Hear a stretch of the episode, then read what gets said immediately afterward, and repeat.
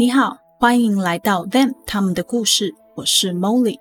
这是一个讲述真实犯罪案件的 podcast，内容可能包含血腥、暴力以及性侵的相关内容。如果这些内容可能会造成您的不适，请斟酌收听，谢谢。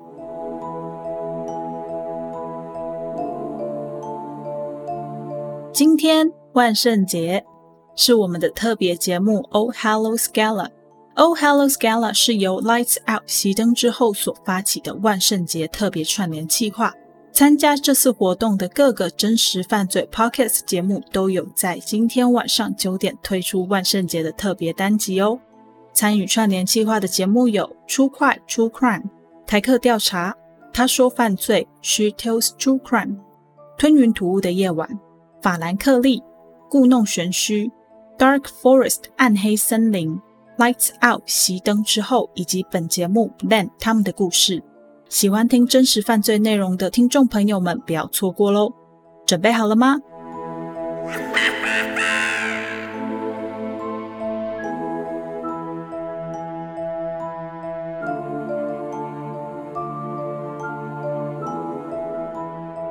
今天的这起案件发生在二零一零年十月三十一日的 Ohio 俄亥俄州。今天二零二零年刚好是这起案件满十周年。那我们现在就进入案件吧。十六岁的少年 Devon Griffin，后面就叫他 Devon。他在案发的前一个晚上住在爸爸的家。早上大概九点半从爸爸家回到自己的家中。准备要换一套比较正式的衣服，然后去教会做礼拜。在 Devon 回到家的时候，他发现他的哥哥 William Liskey 在家。后面我们会称 William Liskey 为 BJ，这是他的两个中间名的简写。BJ 主动上前向 Devon 打招呼。细心的听众听到这里，应该也是有些困惑了。明明就是兄弟，为什么姓氏却不一样呢？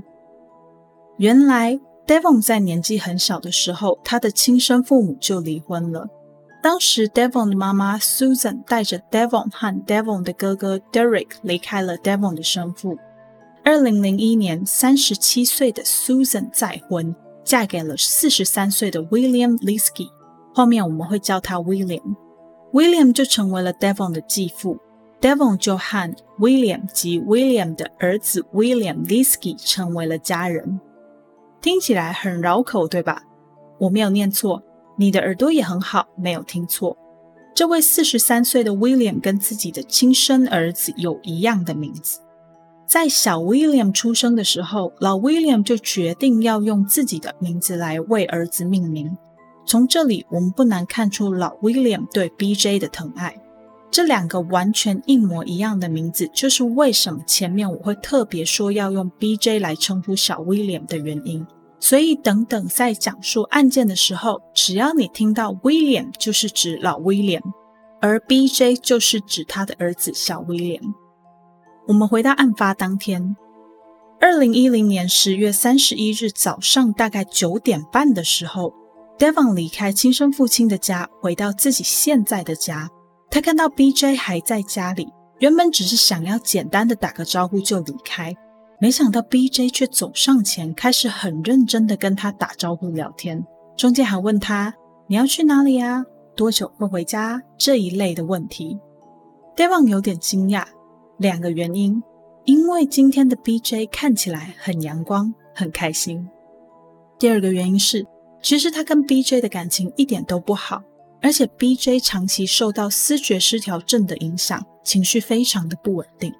他常常在完全没有任何前兆的情况之下陷入忧郁，或者是情绪忽然变得非常高涨，非常的兴奋。此外，他对家人的态度并不那么友善。当他还住在家里的时候，就已经有很多次和父亲威廉打架、吵架的记录。对于新的成员，也就是 Susan、Devon 和 Derek，也总是爱理不理的。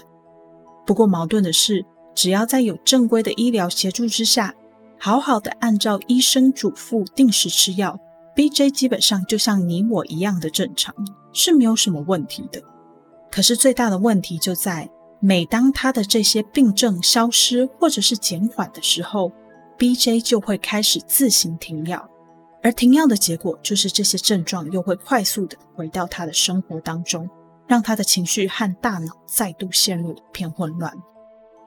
因此，即便当下 Devon 觉得眼前的 BJ 好像哪里怪怪的，但基于 BJ 只要有定时吃药就可以过得很正常的这一点来看，他就一点怀疑也没有的释怀了。事实上，当时的 Devon 还以为这是 BJ 开始改变的前兆。他认为，也许 BJ 就从此会变成一个好人了，也说不定。Devon 没有在家待太久，随即就出门去教会做礼拜了。从教会回到家之后，他发现 BJ 已经离开了。他按照往常的惯例，走上楼到自己的房间里开始打电动。大概到了下午一点半左右的时候，他开始觉得奇怪。怎么到了这个时间点，屋子里还这么安静呢？是大家都出门了吗？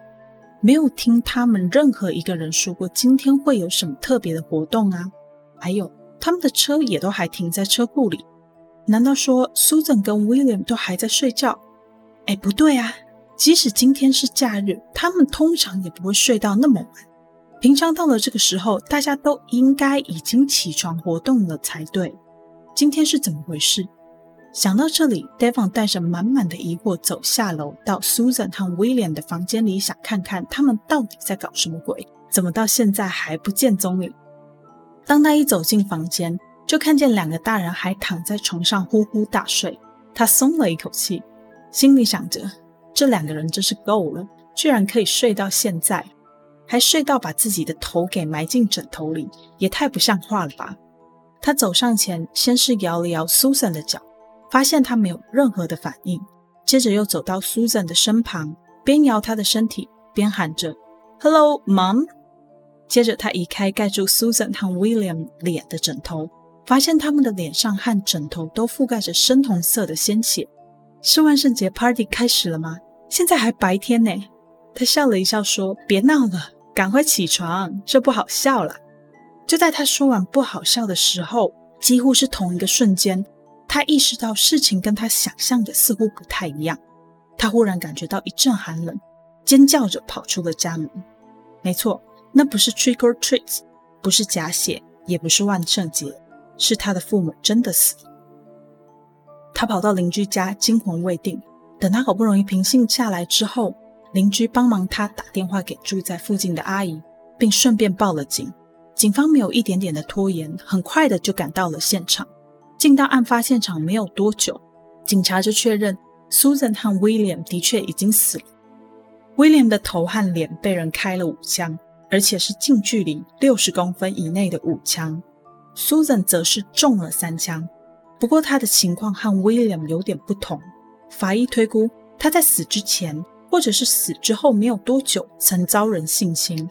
另外，他躺在床上的姿势非常诡异，估计是在死之后。他的遗体曾经被人移动过。警方采集了 Susan 下体的 DNA，准备将他们送到实验室里面做 DNA 的分析。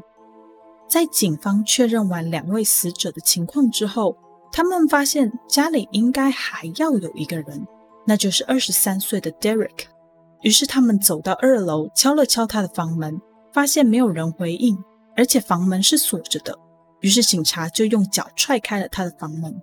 他们一进房间，就看见早已经没有气息的 Derek 蜷曲在床上。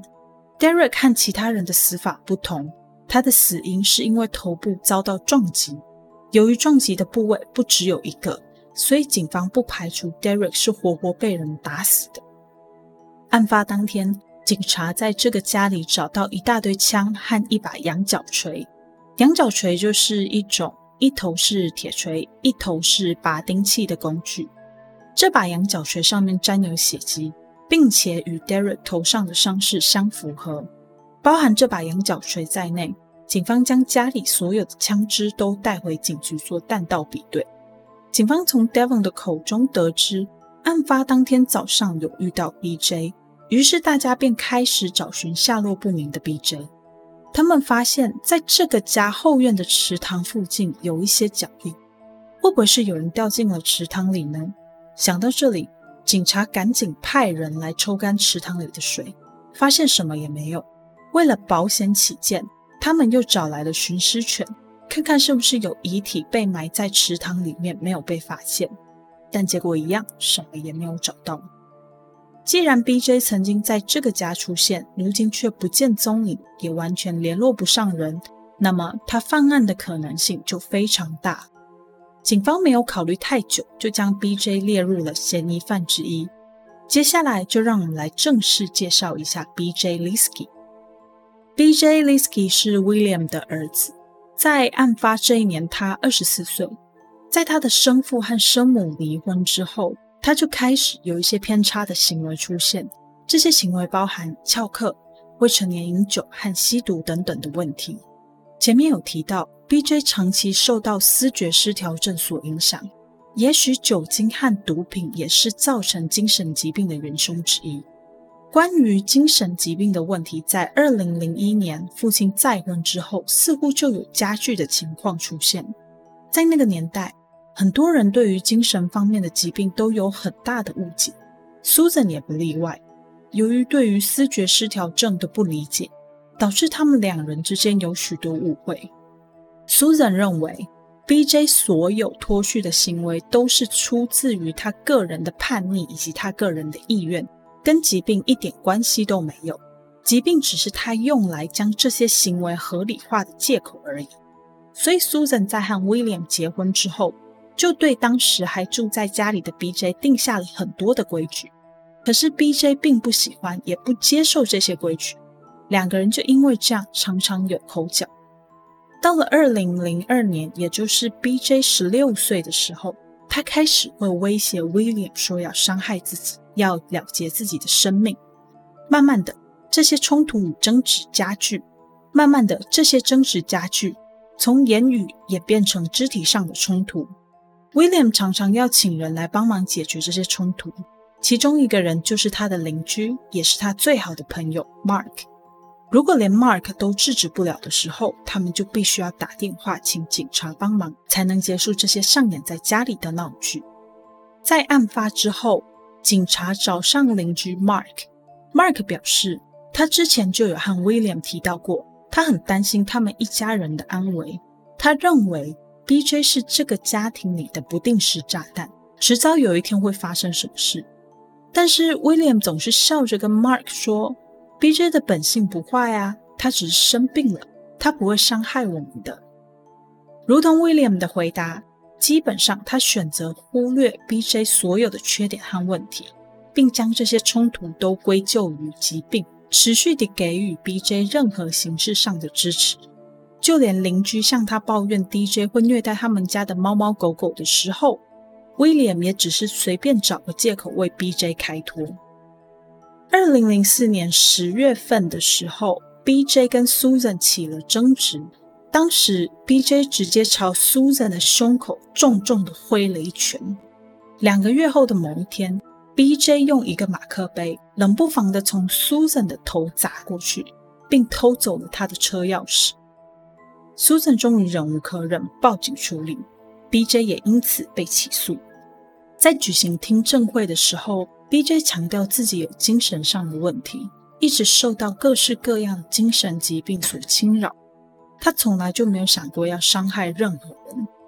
在经过这次的精神分析以及调阅就医记录之后，BJ 被判无罪，只需要接受精神治疗就可以了。在精神疗养院治疗的期间，B.J. 有过三次的暴力行为记录，其中包含与 William 的冲突和与疗养院工作人员的冲突。后来，慢慢的，因为定时的服药和疗养院里的课程及辅导，B.J. 的病情得到了改善。在结束疗程之后，他回到了家。回到家之后，Susan 依然会要求 B.J. 要去遵守那些他所定下的规矩。不过，根据前面的叙述，我们也知道，B.J. 对于这些规矩是存在相当大的抗拒的，所以想当然尔，他们之间的冲突再度一触即发，而且自此就再也没有停止过了。在 B.J. 十八岁那一年，他攻击了正在洗澡的 Susan，也就是因为这个原因，William 把 B.J. 赶出了家门。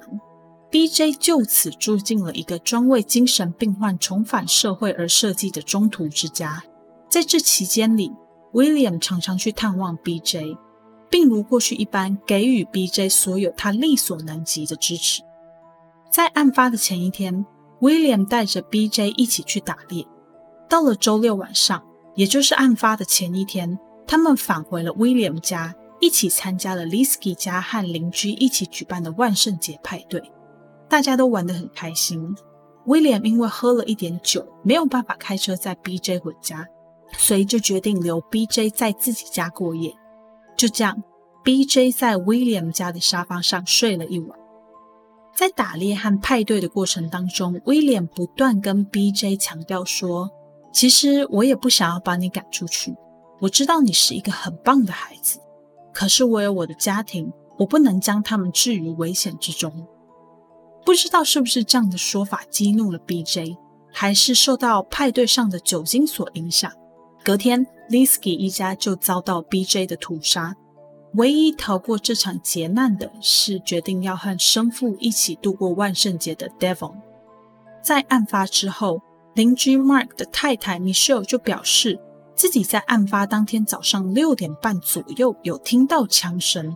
后来警方也证实。这个时间点和法医检验之后，威廉夫妻俩的死亡时间相符。Devon 当下想着，如果事情真的如米歇尔所说，他在早上六点半的时候就已经听到了枪声，那不就代表 Devon 早上九点半回到家的时候，他的家人都已经遭到不测了吗？所以说，在那时候和他说话的 B.J. 其实已经杀了全家人了。想到这里。再想想 B.J. 问 Devon 的那些话，还真是让人感到不寒而栗。那些话在事后看起来，就像是 B.J. 想要转移 Devon 的注意力，也像是一种试探，要确认看看自己还有多少时间可以收拾案发现场和逃跑。而且，为什么他要放过 Devon 呢？是因为忽然良心发现，还是他已经从失控中恢复了？无论答案是什么。我们都已经没有办法知道。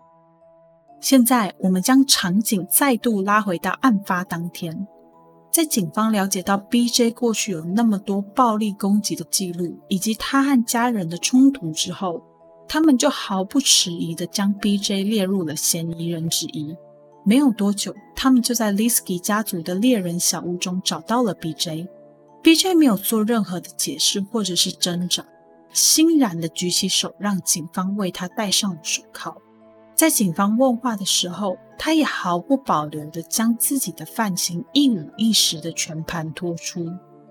整个听证会的过程当中，B.J. 没有否认他所犯下的罪行，他很坦然的承认了他所做的一切。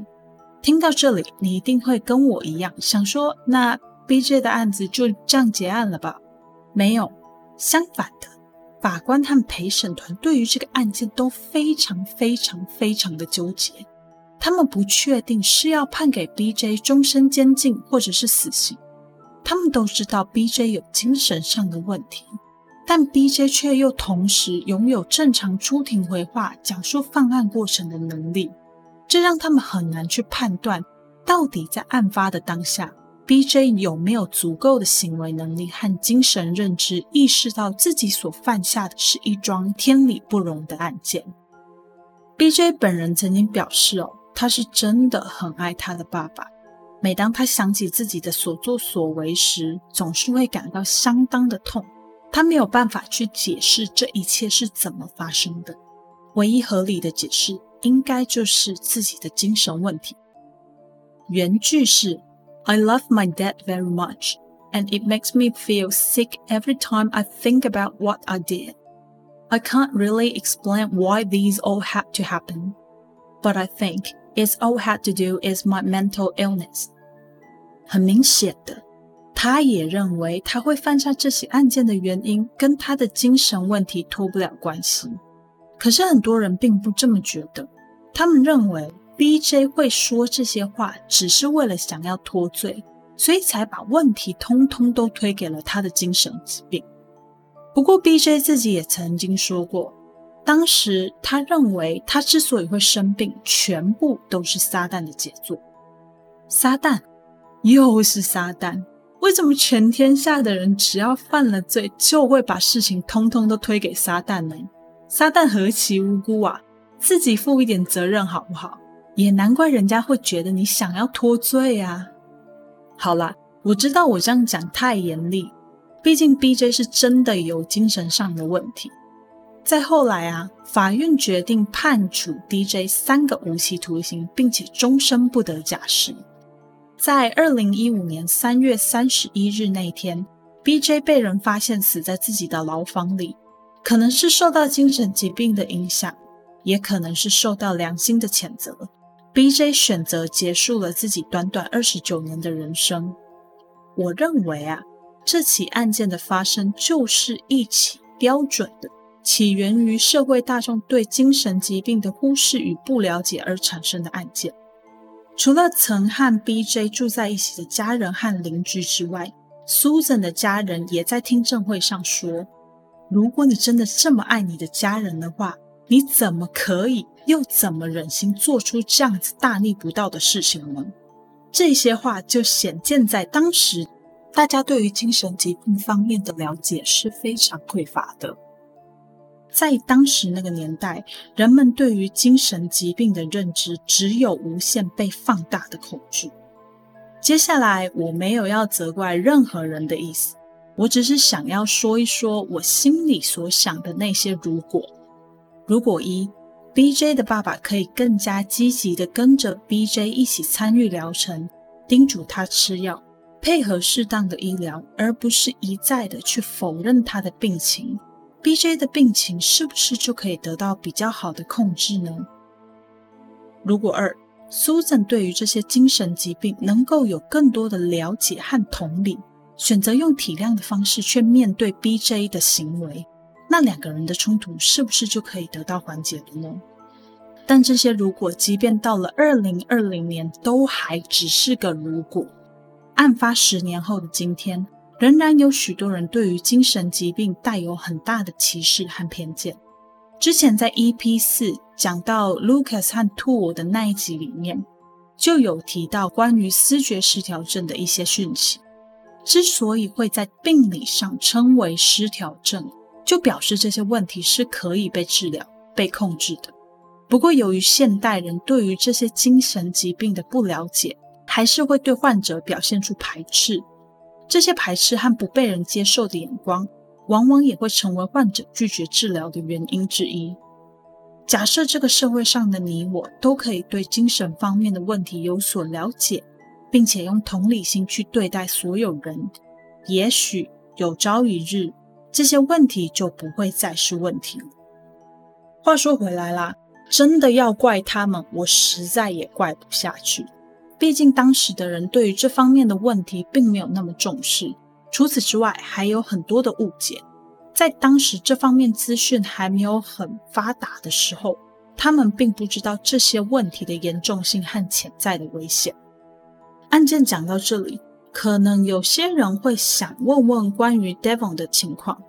那关于 Devon 的部分，我是没有找到任何相关的资料，就连一张照片也没有哦。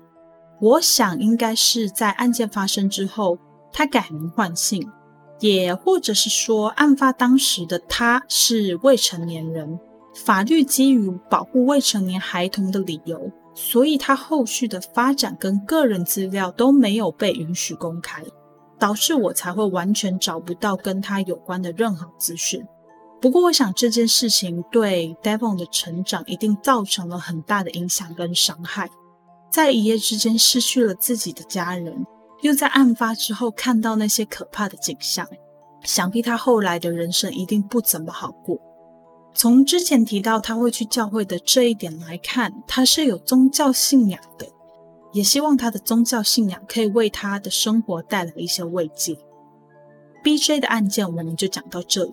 不过，对于 Lisky 家族而言，这个万圣节的悲剧还没有结束。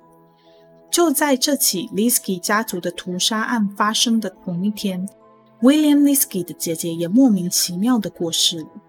在二零一零年十月三十一日那一天 William 的姐姐苏 Damier 家的车库发生了一场大火，当时在车库里的苏就这样被活活的烧死了。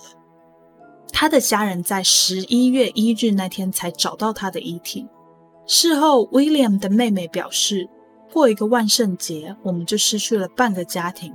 我妈妈她失去了她宝贝的女儿、宝贝的儿子、媳妇和孙子。这绝对是最糟糕的一年，也是最充满诅咒的一幕。好，案件讲到这边告一个段落。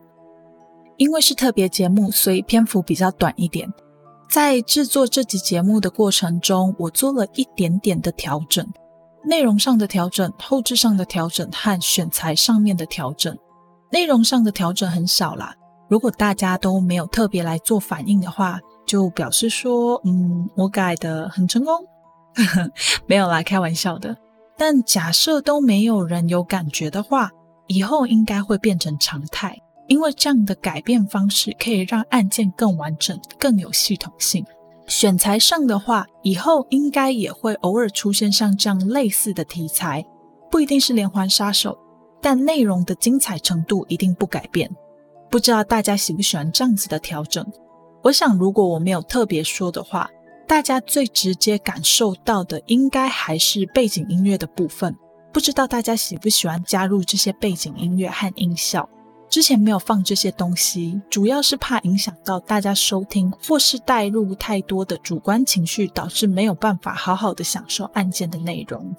不过看到最近很多新出来的 podcast 都会放一些音效和背景音乐，他们不见得都是 true crime 的 podcast。但是我觉得这样的形式，我自己听了还蛮喜欢的，所以我就决定在这一集特别节目的时候来放放看。听起来我自己是觉得效果还不错啦，但就不知道大家喜不喜欢，有没有不小心就只听音乐，没有再听案件了呢？再请你们留言跟我说喽。然后有些听众很可爱，听到说周六有万圣节特别企划的时候。就马上跑到 IG 那边私讯问我说：“那原本周一要上传的背包客杀手会不会如期上档？我好期待，可不可以还是上传？”听到听众这样讲，我蛮开心的啦。其实，但是，嗯，好啦，我必须要诚实说，当你们在听这一集节目的时候啊，我应该还在写背包客杀手下集的文稿，希望是可以顺利写完，顺利上传。不过我真的不敢做百分之百的保证，我会尽量。虽然我也很想听万圣节的特别企划哦，可是为了你们，我会把这些精彩的 podcast 特辑留到礼拜一再听。但如果这样还是来不及的话，那就要拜托大家再等我一下喽，真的是不好意思。对了，还有一件很重要的事情，就是这次的串联活动，非常感谢 Lights Out 的小宇宙和 Dylan，他们发起了这个万圣节串联活动。在活动的整个安排上面，或是整个宣传的过程都非常的周到。除了很有系统的追踪大家的进度之外，还为每个节目都克制化了不同的动画。如果有追踪我们节目 IG 的听众，应该就有看到我连续 PO 了一整周的宣传动画。每一个动画都会透露一些跟案件相关的讯息。不知道大家透过那些动画，有没有猜到我们要讲的案件是什么啊？而这些精美的动画，通通都是来自 Lights Out，真的很感谢他们在背后付出了那么多的时间，让我们这些参与活动的 Podcaster 只要专心的在自己的内容上就好。真心觉得 True Crime 界里面有他们真好啊，很开心啊！也同时感谢参与节目的 Podcaster 和听众。再跟大家说一次哦，这次参与活动的节目有 True Crime、True Crime。台客调查，他说犯罪是 tells true crime。吞云吐雾的夜晚，法兰克利，故弄玄虚，Dark Forest，暗黑森林，Lights Out，熄灯之后，以及本节目 Then 他们的故事。如果你是喜欢收听真实犯罪 Podcast 的听众，欢迎透过本集节目资讯栏或我们的宣传平台点选 All Hallows Gala 的活动官方网站。就可以找到来自更多不同 pockets 万圣节特别内容喽。那在这里小小的提醒大家，别忘了追踪节目的 IG。谢谢大家，我是 Molly，我们下集再见，拜拜。